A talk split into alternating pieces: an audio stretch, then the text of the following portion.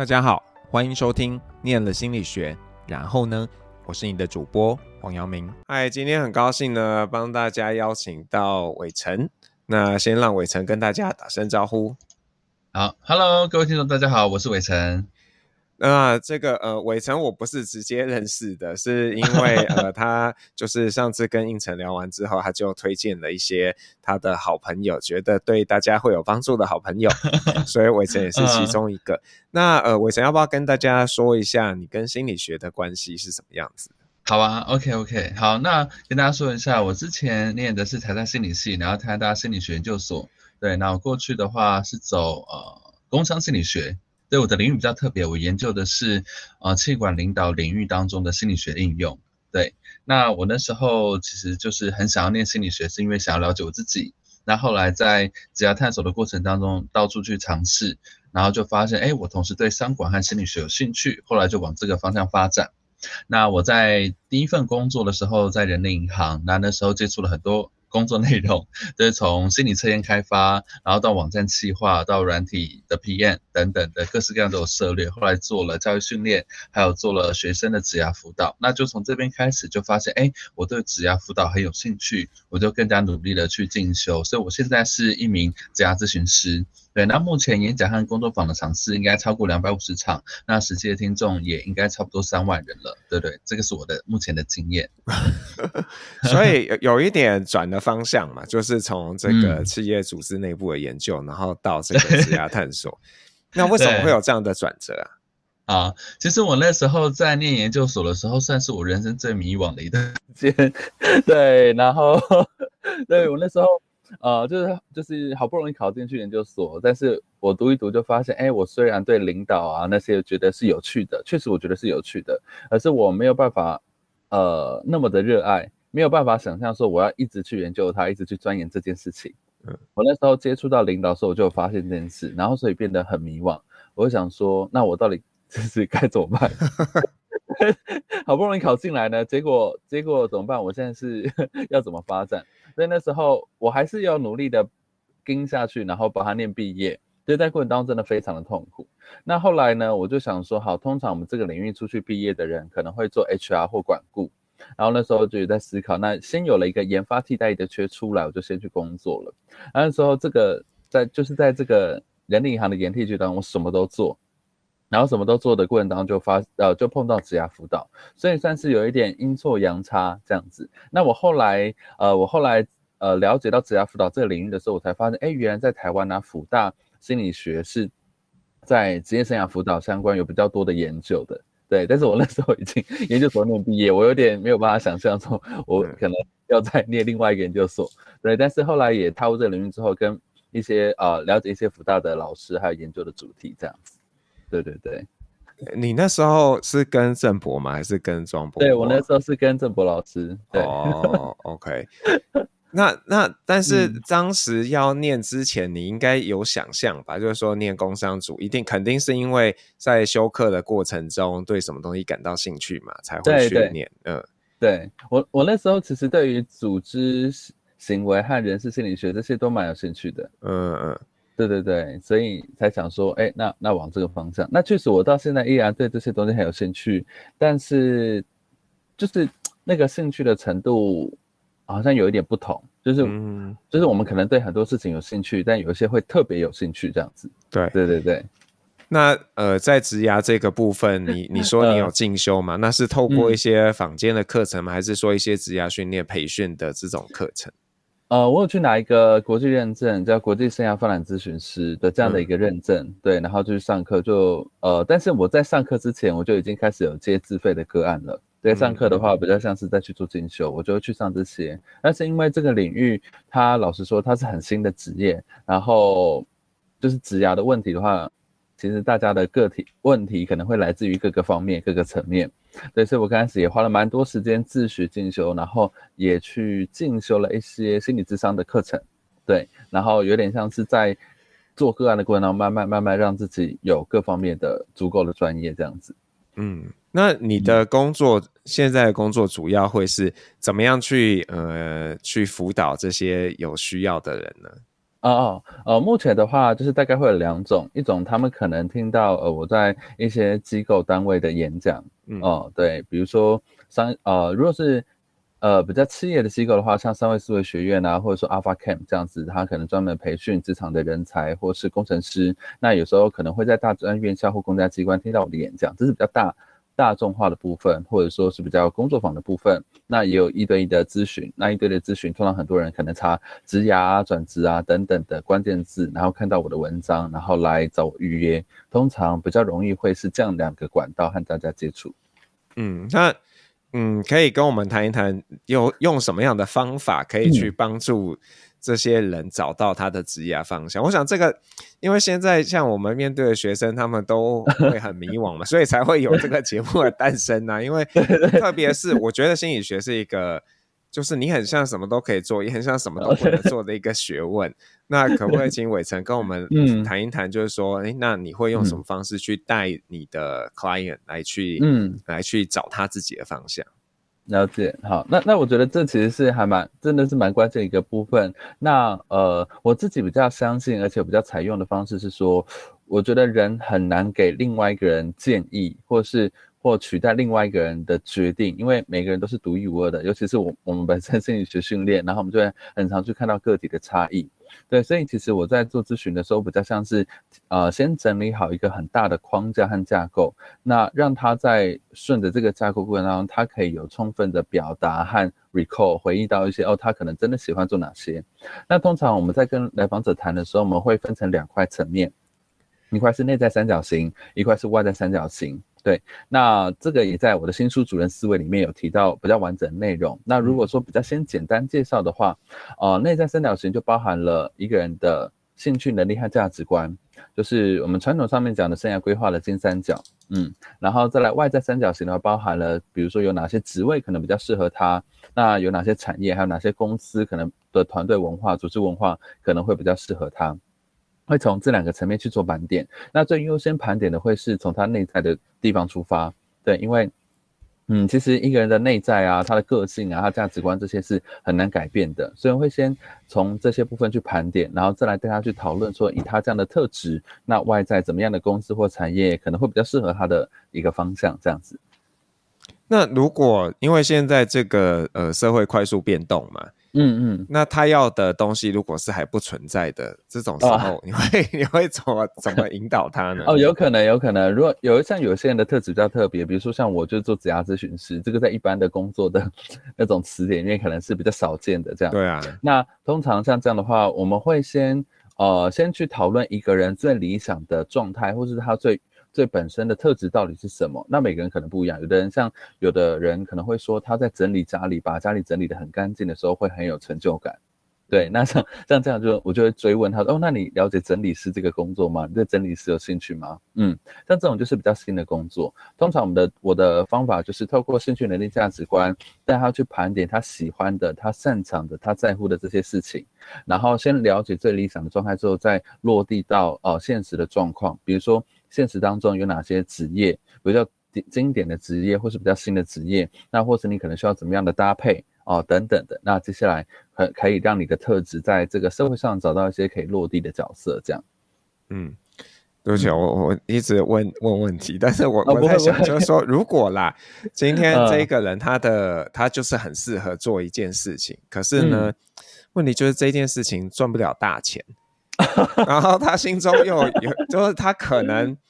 偶尔会时不时有这样的一个一个冲突，就是哎，我到底要继续吗？这明明就是我很想做的事，可是我就是有那个呃经济上的压力。嗯，那类似像这样的状况，你怎么带他们去呃做一个区别呢？嗯，像通常这样的话，呃，我们会用组合的方式和和。呃，配置的方式来去讨论这件事情，像很多人会想说，哎，我我喜欢做某些事情，但他没有钱，就是对对，像这种工作，那这样状态，呃，蛮多人会遇到的。那在这样遇到的情况之下，其实我们会比较细致跟他讨论，比如说，那他希望多少钱？比如说他他的收入希望多少钱？所以呃，也许他白天的正职是某一个比较有固定稳定收入，然后他可以接受的工作，然后他喜欢的事事情在下班时候经营。有些人这样可以，但有些人可能还是觉得有点痛苦。嗯，对。那比如说，好，那假设你喜欢是没有办法赚钱，那你有没有其他的收入管道？因为像现在的话，很多人他可能会有，其实同时有经营副业，那他副业可能是做网拍电商的，或者他的副业可能是有其他的斜杠的。所以有些人他可以接受说，哦，如果我上班我做喜欢的事，然后下班再有些兼差副业，这样加起来收入，哎，我觉得还 OK。对，那这也是一种解呃解决的方案。对，然后。等等等的，就是或者是说，有的人他真的很需要钱，对，那也许也会跟他讨论，比如说这三年他先去赚点钱，对，以收入为主，那之后再来做他想要做的兴趣等等，对，就是通常这样这样的纠结，我们会把它放在不同的角色、不同的时段，然后去处理这个冲突，这样子。那伟成比较多服务的对象是什么样的年龄层呢？哦，其实是啊、呃，因为我是做比较。自费的个案，所以通常已经在职场，通常已经三到五年以上了，然后到三十出头岁的这一段是最多的，尤其是在台湾，呃，三会有一个三十岁的一种焦虑和和 一种一种诅咒，就是大家越逼近三十岁啊，或者到三十岁了，他发现怎么办？我我好像我还是很有一点不太确定，我到底是不是要往哪一个方向去？然后好像有点混乱，或是有一点方向，但还想要很认真的做确定。通常这时候就有非常非常多的人是在。这一段年龄层，对，那你觉得呢？三十岁是一个坎吗？还是其实每个年纪都是一个坎？我我觉得三十岁它有点像是被社会的文化熏陶之下产生的一种，就是一种一种标准线的感觉，就是你到那个阶段你应该要有一些什么啊，没有的话，对，我觉得这有一点被社会熏陶，要不然其实对于那个一直没有办法做出。角色或觉得有点混乱，本人来说，应该每时每刻都还蛮煎熬的。对，只是好像就是这种状态，到了三十岁上下又被更激发一点这样子。可是四十岁的也也有那个啊，就是人家说的中年危机的这个时间点。对对对对对对，我我我自己在谈的时候发现，哎，当然有一些人他是可能这样典型上面会觉得职涯比较迷惘的人，嗯、对。但是后来在谈的时候发现，还有两两块的人，哎，也比较特别。有一块其实他。可能你乍看之下觉得工作没什么问题，他工作收入也收入也很好，然后职业很不错啊，等等的，对。但他们可能遇到的是，他们也还是不够了解他自己，所以即使做那些很不错的工作，都还是不时的会自我怀疑，或者想要离家出走，呃，就是 离职，然后不时的就是觉得很纠结。那还有另外一段的人呢，是。比如说他工作七到十年，他原来也没有太大的问题，而是他大概可以料想得到，他接下来这样做也就是这样了。嗯、这个产业、这个职业在台湾也也大概就是这样，他就算换来换去做的事情也应该差不多，也很难有更高的薪水。嗯，所以通常在这样工作，我自己观察是七到十年左右，然后大家会开始思考说，哎，我人生的下一个阶段，我的第二条曲线，那我要怎么走？我要我还要走现在的路吗？还是我要多加一点新的东西？对，所以通常在这些转折点，我们就会。啊、呃，就是就是大家会可能会想要来找我们聊聊的时间点这样子。嗯、那怎么帮助一个困在高教的老师呢？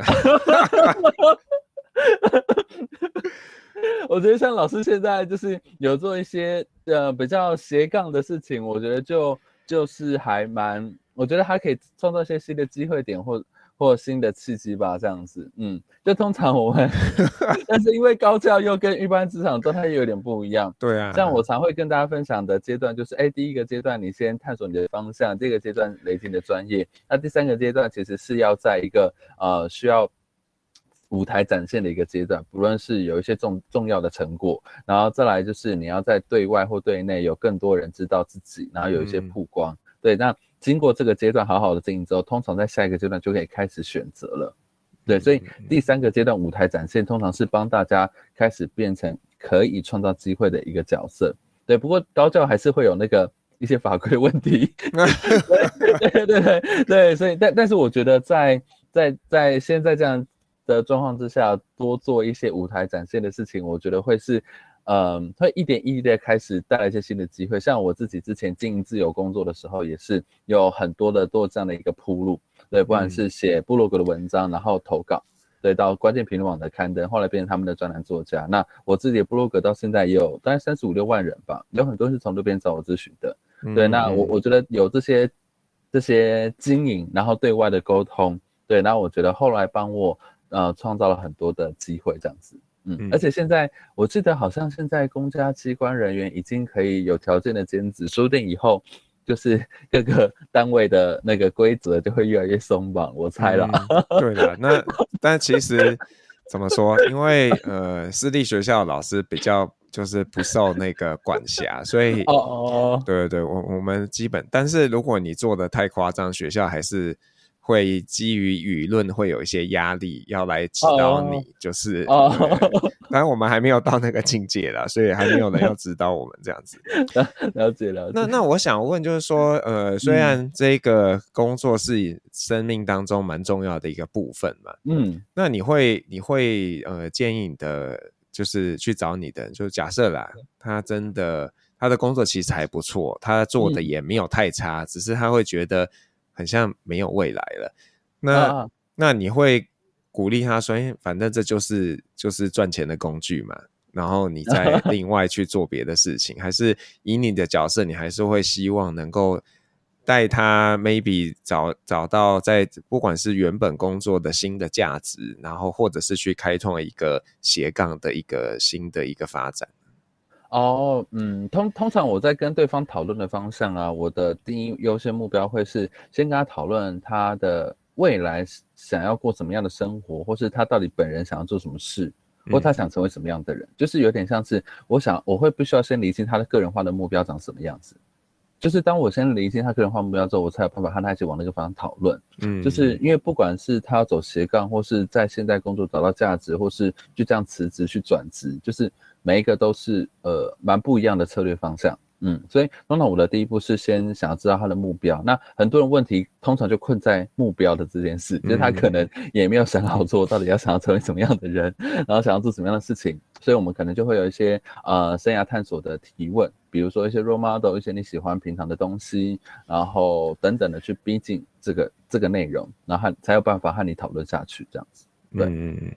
那那你觉得这个过去的心理学学习对你做这件事有帮助吗？我们是不是很少有课是真的在讲职业探索？可能到这几 年才会开始有嘛？对，呃，我之前自己在在修课的时候，其实完全没有啊、呃。要说完全，呃，也不能说完全没有，但是百分之八九十是真的没有什么关联的。嗯，对，这一点点可能跟。呃，maybe 青少年的心理成长发展阶段的那样的概念，可能会有一点，有一点点，稍微有一点点的用到。然后、嗯、哦，那如果是像比如说，嗯、我记得组织或人事，好，呃，好像有讲到基本的 John Holland 的职业性格理论，好像好像有提到这个东西，或他或者是一些呃工作价值观。那像这个就是比较相关的，嗯嗯嗯，对。但是大部老实说，大部分的东西依然是我毕业之后去进修。然后再慢慢慢慢捡起来的，然后慢慢慢慢拼装 组成成一个这个这个职业的需要的专业知识领域这样子。嗯，但是我觉得最大很多人会问我这个问题，然后就说哦，但有一个最大的好处就是我比较知道我需要的这些职涯心理学或工商心理学的理论或资源可能会在哪边，或是我身旁的朋友们他们对这领域的知识会比较有有呃有了解。对，所以像我那时候。我发现单纯的嗯，职涯职涯心理学的内内容呢，没有办法完全应用在咨询。我需要在学一些智商技巧的时候，我就问了很多心理师的朋友们，然后他们就有推荐我说，哦，怎么样的老师啊，怎么样的课啊，怎么样的书可以去看。我觉得像这些帮我节省很多探索资源的时间。对，所以你的怎么讲？你的角色不是只帮他们。找工、嗯、找到一个是他的工作嘛，哦、也是要去真，就有点像是一个心理咨商师的，就是比较偏谈生涯，对，比较偏谈生涯，嗯、就是你你你的人生想怎么过，你想成为什么样的人，这样，然后再再讨反推回来，所以我们过程当中选什么样的职业角色，那因为我觉得职业它就是一种商业模式，你可以做很多其他的事情，嗯、只要有有其他就是有收入就可以了，这样。嗯，对，那如果啦，大家还没有那么多钱可以找你自费 玩的时候，嗯、你会建议有什么样他们比较容易触及到的工具，是有机会帮大家做一些指压上的一个探索？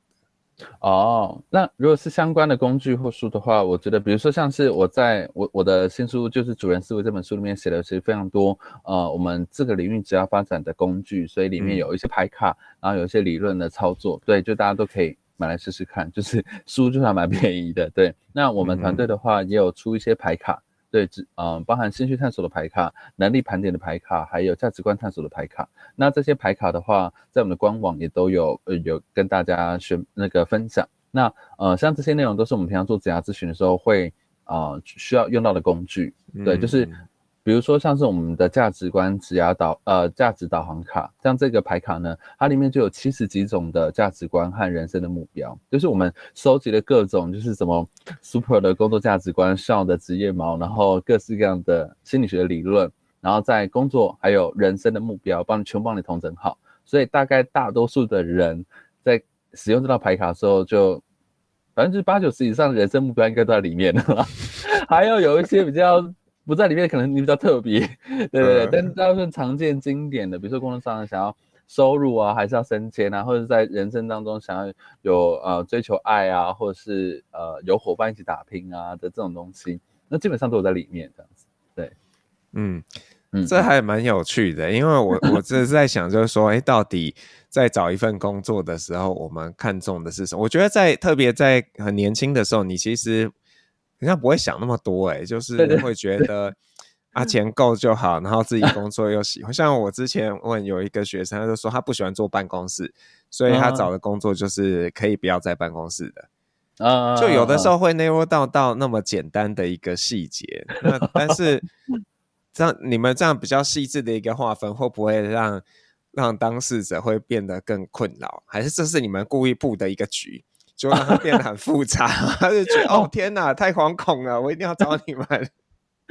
呃，其实呃，其实我们在实际上在工作的时候，我就发现确实要到那么细致。比如说像我们的职业探索牌卡里面，除了张后人六大性格以外，还有帮你呃介绍一百种比较常见的工作，一百种非常多。嗯，那其实是我们是有发现。在食物的层面当中，通常大家是因为我不晓得啊，我忘记了，对，我曾经喜欢这个职业，或是啊，原来这个职业有可以做等等。大多数的人其实是不晓得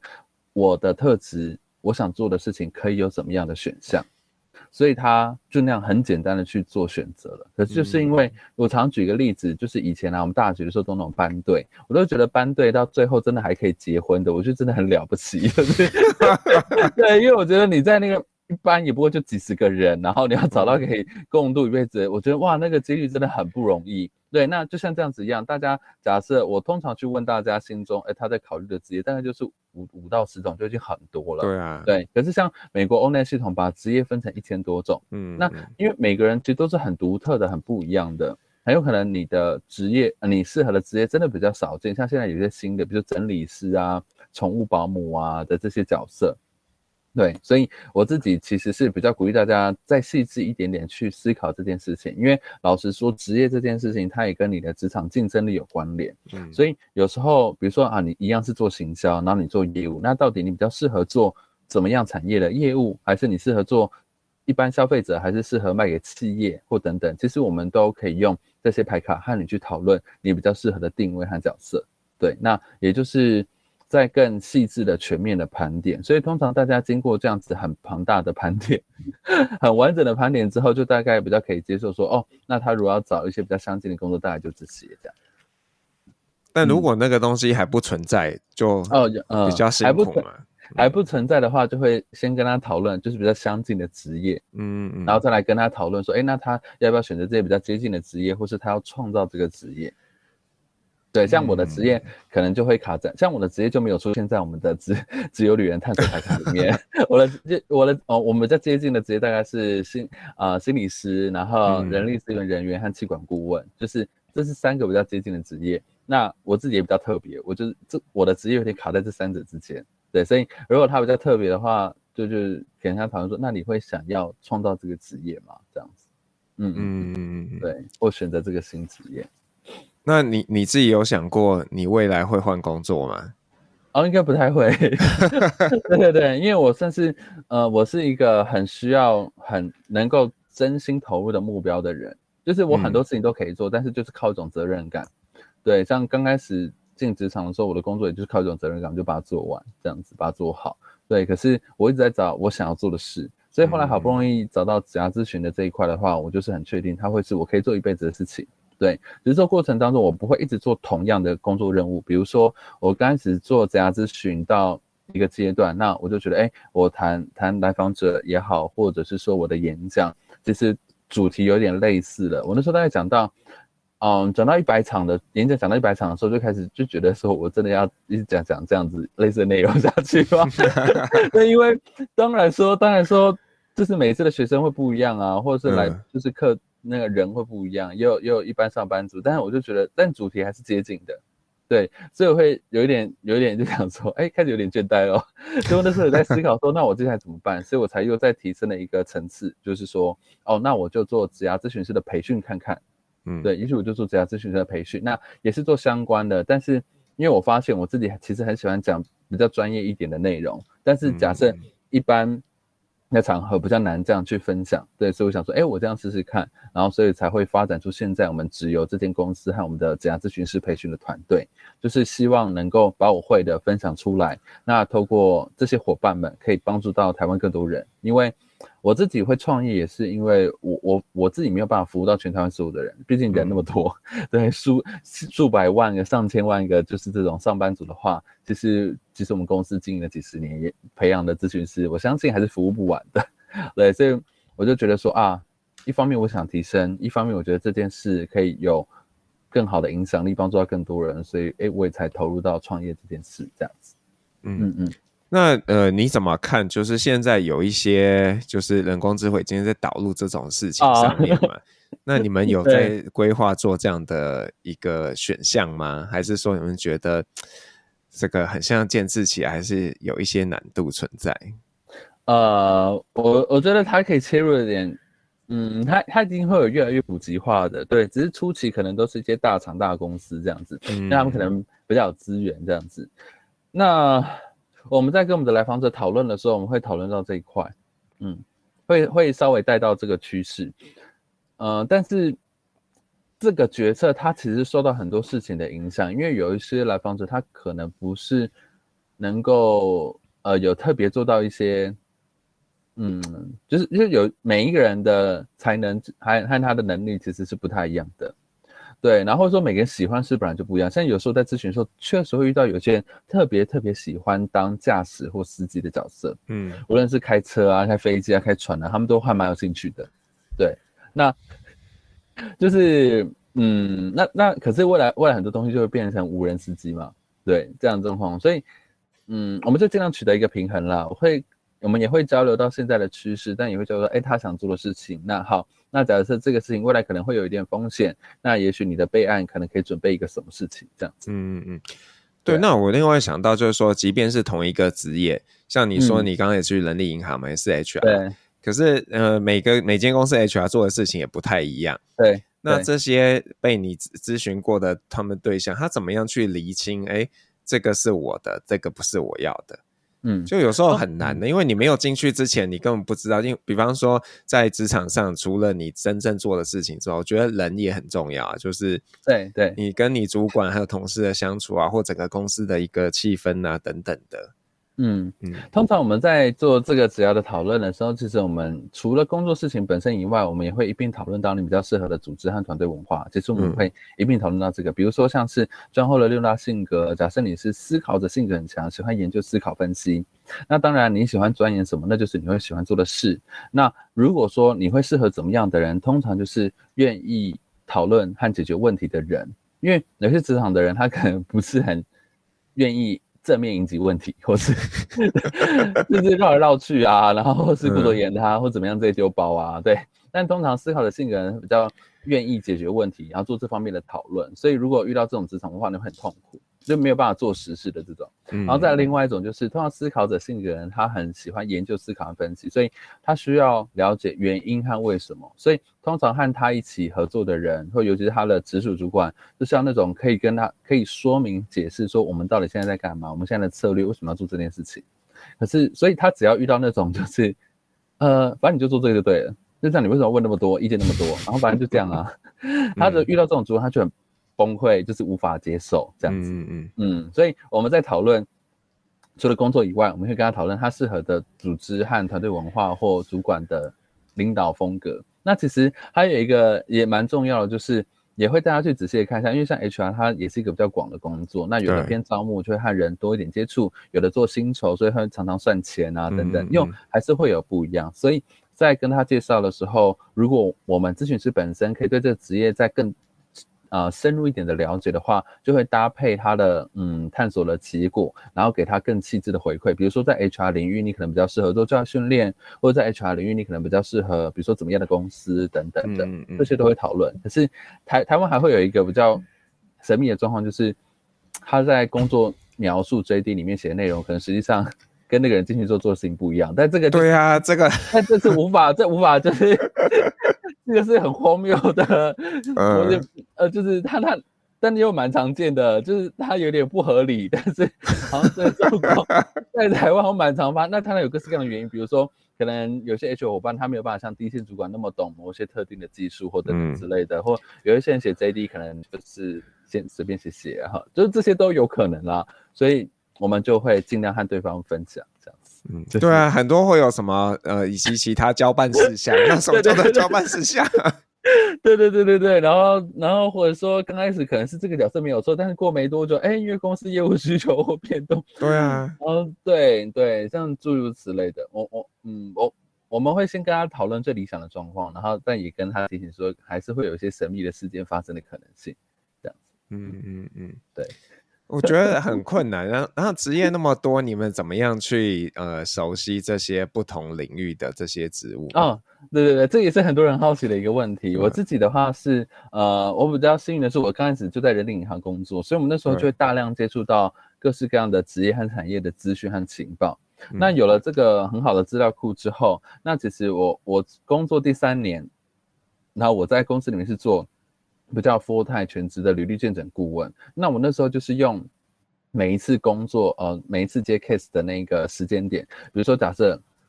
那今天要要来做履历调整的，他报名的是一个设备工程师，好，嗯，所以我就会确定要接这个案之后，我就那几天我会很认真努力疯狂的研究设备工程师的这个工作和这个产业，嗯嗯嗯，比如说为什么他们会都想要进外商啊，或者说对他们来讲这领域的 Tier One 是哪些公司啊，或者是说哎呃觉得要注注意哪些部分或履历当履历自然呈现要要了解哪些部分，我就会用。每一次接 case 的时间点，努力的去研究这个工作，然后我还访谈访谈我正在做设备工程师的朋友，嗯，对，然后所以就慢慢慢慢的累积对于不同的产业的了解，但是还是会有比较强的守备范围啦，比如说心理心理师或 HR 相关的，我可能比较熟悉一点，嗯嗯，这样子，那其他的就会哦、呃、大概知道个大大略，对，但是。呃，像，但这也也很难，就是因为毕竟产业的状况真的太多了，产业和职业太多了，所以就是还是会有阻力跟其他的，就是其他哦，稍微稍微了解这些状况，所以在接案之前，我会稍微了解一下来访者的状况，嗯嗯，对，所以呃，确定是我的我的知识专业可以协助到的范围这样子。哎，我突然想到，就是说，如果你又一边做猎头。哇，你就直接把这个分享，嗯、然后就把它送到 猎头，你就赚两边的钱的。对对对对，有一些啊、呃，我们有一些培训咨询师，他本身也是猎头，对，所以他同时有做这样的事情。嗯、不过因为猎头啊，猎、呃、头的会接到的 case 跟他的产业，有时候不一定完全会跟他的来访者是 overlapped。对，比如说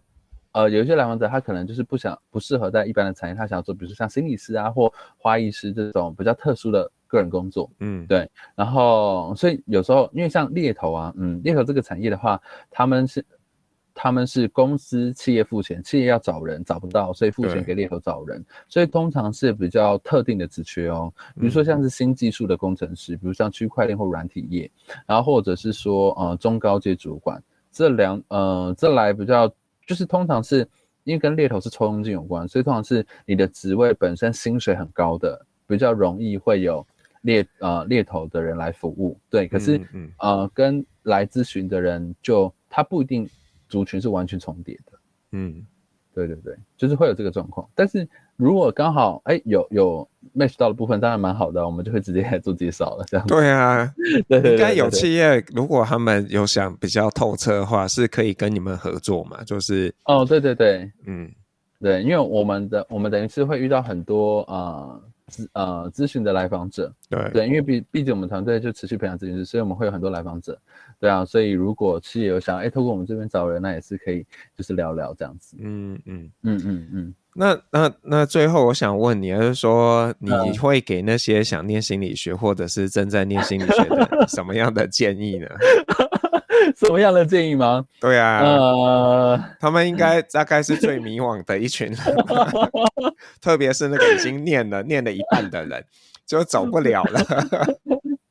我我我分享一下，其实我那时候在念心理学的时候，我有很迷惘的阶段。那除了研究所那段阶段有点迷惘以外，其实我在念大学的时候有点迷惘。嗯，我那时候，呃，我那时候身边有很多同学毕业之后都想当心理师。嗯，那他，那，那我那时候遇到的状况是，我反而担心我自己没有不太适合当一般的心理师，因为，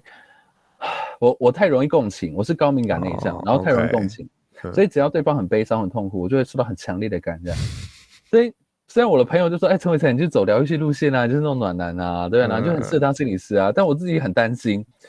我觉得说，如果我常常遇到人生很辛苦来访者的话，我反而我自己走不出来，会觉得这个世界很绝望啊，这世界很灰暗啊，等等之类的。对，所以我那时候就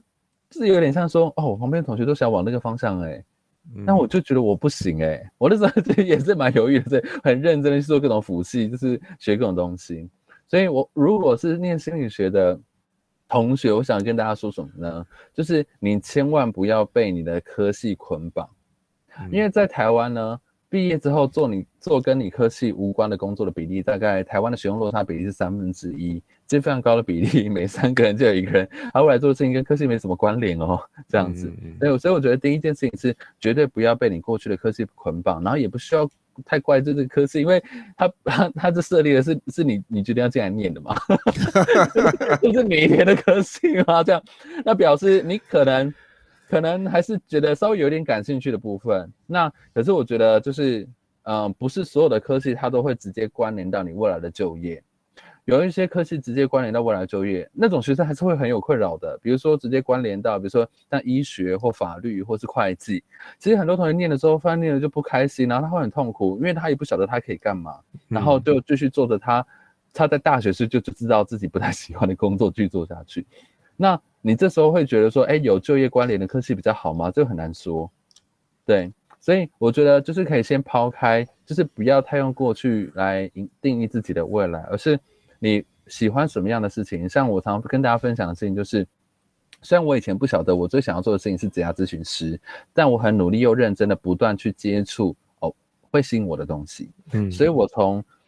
没有目标当中去接触到了心理学，因为我想了解我自己，我喜欢心理学。然后在接触到心理学之后，我就发现，哎，我对商管同时有兴趣哦。然后我发现，哎，对工商有兴趣，所以我在更进一步投入到工商。对，那所以我后来回去看我的人生的轨迹，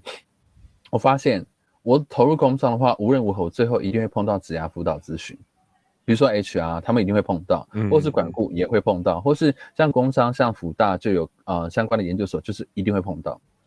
所以无论如何都会碰到，只是时间早的问题。我就发现说啊，原来我过去的策略是正确的。对，对，虽然我不晓得那个最吸引我的东西是什么，但是我不断的靠近和尝试。所以我会想要跟大家分享是：首先第一个，你不要用过去的科系来定义你自己的未来，就不要、嗯、对，就是很多人是抛开这个影响的。但是你要记得的事情就是，你要不断的靠近那些吸引你的东西，即使你现在没有办法全心的去投入它，全心的靠近它，也没关系。即使你没有办法确定哪一个是你的完美的甜蜜点，也没有关系。很多人就想要找到那种完美答案，就像很多人听到网络上有一个概念叫 ekigai 所以我要找一个我喜欢的、我擅长的、世界需要我的、又有人会付钱给我的工作。基本上它是一个很好的 model，但它是一个很急，就是它它彰显的是，它谈到是。理想结果哦，如果你找到一个理想结果，会是一个这样的一个状况。嗯、可是你过程要你要做很多尝试，你要做很多事情，你要做很多的思考，你才办法到达那个境界。对，但是我们职涯咨询师有的就是过程的这一套工具，可以帮你比较快速的去找到这件事情。对，那所以无论如何，你不要放弃靠近那些吸引你的东西，你要先开始才会看到路。这个是我会一直跟大家说的。即使你只有百分之二十的时间可以去做探索，你还是要探索啊，因为。你你的人生到底想做什么？这是一辈子的课题。无论你暂时是不是做了其他的事情逃避，或是去念书来逃避，或是你你去做投资来逃避这件事情，最后还是会碰到这件事。你到底想干嘛？因为我自己就开始会谈到一些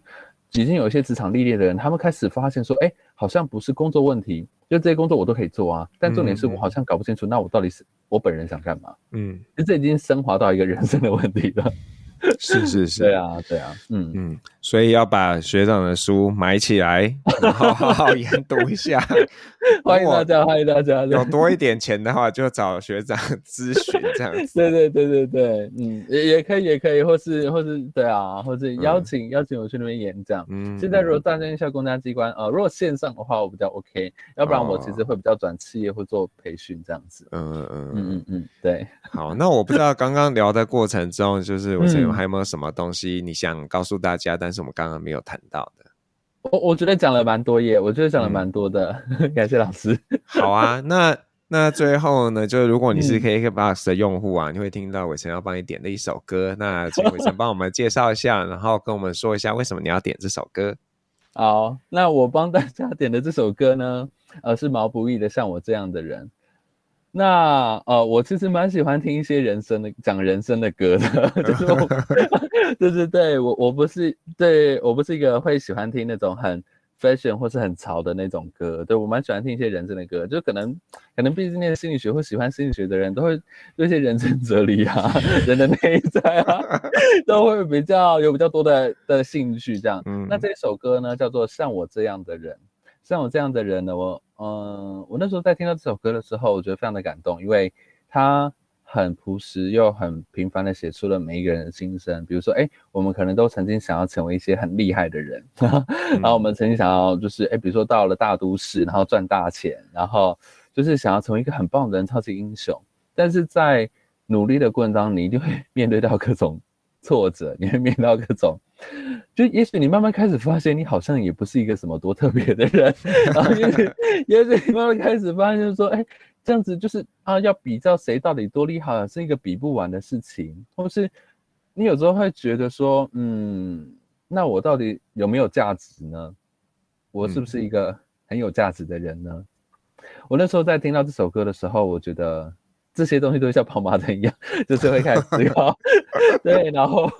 然后就是他的歌词也很命中红心，嗯，就他用很朴实的文字，但是描述了很多人的心情。那我觉得，其实现在的职场啊，现在的社会，尤其是我谈职场的，我发现好多人很焦虑，然后很多人很痛苦，就想要脱离他现在的痛苦，嗯、想要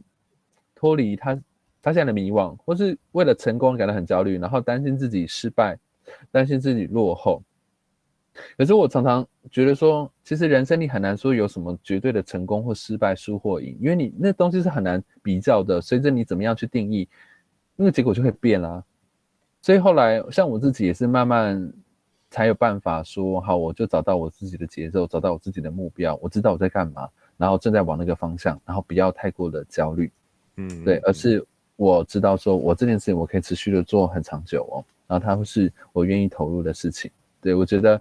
我们需要更多一点点的谈论人怎么面对平凡，人怎么面对失败和普通，人怎么面面对一些自己的负面情绪。因为有时候在这个圈子，啊、呃，很多谈职场都会希望就是讲一些成功学，你一定要怎样怎样，要进某些公司。可是我之所以没有一直讲趋势，就是因为不是所有的人都适合当工程师啊，也不是所有的人都适合现在最新的趋势。那难道这些人就 Q 搞人生就是 失败吗？我觉得这样子的话太惨烈了吧？就是难道那些人的人生没有价值吗？我觉得不应该，这个世界不应该长这样。我比较相，我觉得应该让大家都能够喜欢自己，喜欢自己的工作，然后觉得自己是有价值、有贡献的，然后做自己适合的事情，那这样才是比较和谐的状态。对，那当然，有的人收入可以比较高，有的人收入可以比较低。对，但是至少我想达成的第一步是，让为此而感到痛苦的人不会让这些东西纠结自己。所以我帮大家点这首歌，对，希望我们开始可以面对一些人生当中比较负面的东西，但反而是通过这些负面的东西，才有办法让我们成为一个比较真实的人，这样子。嗯，好，谢谢谢谢暖男伟成。那就呃，非常谢谢伟成跟我们的分享，我们就聊到这边，嗯嗯嗯拜拜。好的，感谢感谢大家，拜拜。我是黄耀明，我们下次见喽，拜拜。